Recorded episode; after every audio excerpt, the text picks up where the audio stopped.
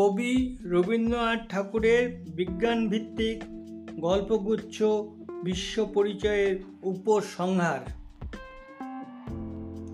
উপসংহার, একদা জগতের সকলের চেয়ে মহাশ্চর্য বার্তা বহন করে বহু কোটি বৎসর পূর্বে তরুণ পৃথিবীতে দেখা দিল আমাদের চক্ষুর অদৃশ্য একটি জীবকোষের কণা। কি মহিমার ইতিহাস সে এনেছিল কত গোপনে? দেহে দেহে অপরূপ শিল্প সম্পদশালী, তার সৃষ্টিকার্য নবনব পরীক্ষার ভেতর দিয়ে অনবরত চলে আসছে। যোজনা করবার, শোধন করবার, অতি জটিল কর্মতন্ত্র উদ্ভাদন ও চালনা করবার বুদ্ধি প্রচ্ছন্নভাবে তাদের মধ্যে কোথায় আছে কেমন করে তাদের ভিতর দিয়ে নিজেকে সক্রিয় করেছে, উত্তরোত্তর অভিজ্ঞতা জমিয়ে চলেছে ভেবে তার কিরানা পাওয়া যায় না। অতি পেলব, বেদনাশীল জীবকোষগুলি বংশাবলিক্রমে যথাযথ পথে সমষ্টি বাঁধছে দ্বীপ জীবদেহে। নানা অঙ্গ প্রত্যঙ্গে নিজের ভিতরকার উদ্যমে জানি না কি করে দেহক্রিয়ার এমন আশ্চর্য কর্তব্য বিভাগ করছে। যে কোষ পাকযন্ত্রের তার কাজ এক রকমের, যে কোষ মস্তিষ্কের তার কাজ একেবারেই অন্য রকমের, অথচ জীবাণু কোষগুলি মূলে একই। এদের দুরহ কাজের ভাগ বাটোয়ারা হলো কোন হুকুমে এবং এদের বিচিত্র কাজের মিলন ঘটিয়ে স্বাস্থ্য নামে এতটা সামঞ্জস্য সাধন করল কিসে? জীবাণুকোষের দুটি প্রধান ক্রিয়া আছে, বাইরে থেকে খাবার জুগিয়ে বাঁচা আর বাড়তে থাকা। আর নিজের অনুরূপ জীবনকে উৎপন্ন করে বংশধারা চালিয়ে যাওয়া। এই আত্মরক্ষা ও বংশরক্ষার জটিল প্রয়াস করাতেই এদের উপর ভর করল কোথা থেকে? অপ্রাণ বিশ্বে যেসব ঘটনা ঘটছে, তার পেছনে আছে সমগ্র জড় জগতের ভূমিকা। মন এইসব ঘটনা জানছে, এই জানার পেছনে মনের একটা বিশ্ব ভূমিকা কোথায়? পাথর, লোহা, গ্যাসের নিজের মধ্যে তো জানার সম্পর্ক নেই এই দুঃসাধ্য প্রশ্ন নিয়ে বিশেষ একটা যুগে প্রাণ মন এলো পৃথিবীতে অতি ক্ষুদ্র জীবনকোষকে বাহন করে।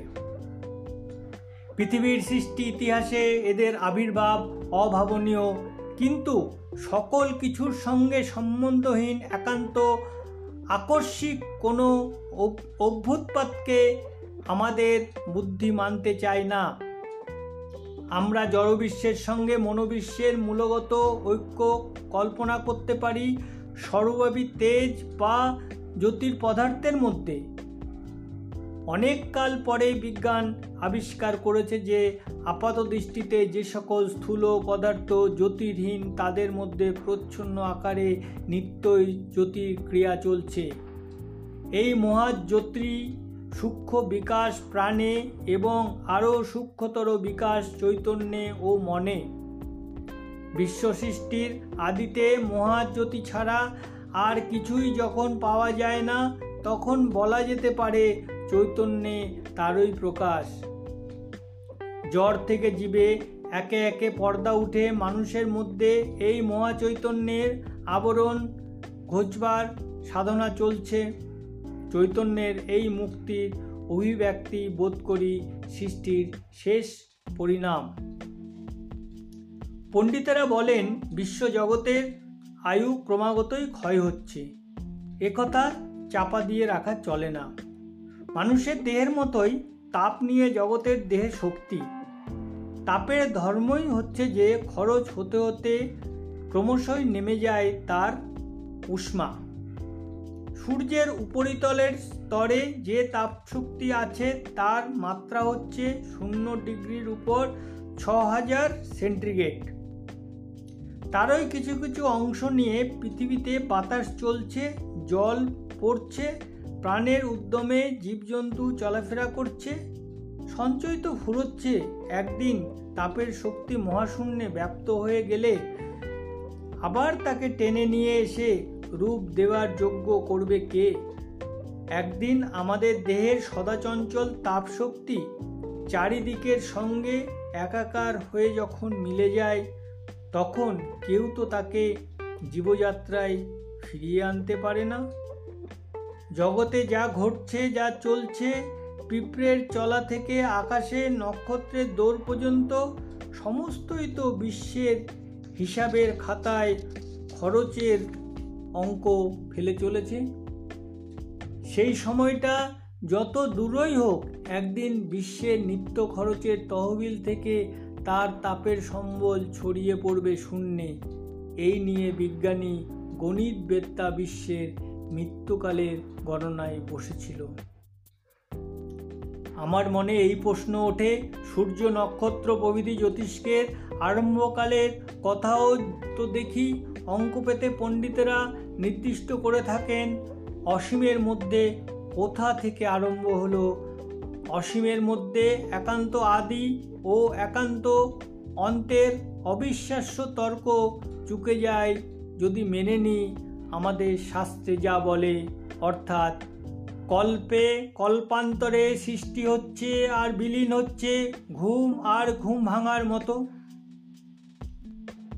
সৌরলোকের বিভিন্ন জ্যোতিষ্কের গতি ও অবস্থিতির ভিতর রয়েছে একটা বিরাট শৃঙ্খলা। বিভিন্ন গ্রহ চক্রব্যূহে প্রায় একই সমক্ষেত্রে থেকে একটা ঘূর্ণিটানের আবর্তে ধরা পড়ে, একই দিকে চলে সূর্য প্রদক্ষিণের পালা শেষ করছে। সৃষ্টির গোড়ার কথা যারা ভেবেছেন, তারা এতগুলি তথ্যের মিলকে আকস্মিক বলে মেনে নিতে পারেননি। যে মতবাদ গ্রহলোকের এই শৃঙ্খলার সুস্পষ্ট কারণ নির্দেশ করতে পেরেছে, তাই প্রাধান্য পেয়েছে সবচেয়ে বেশি।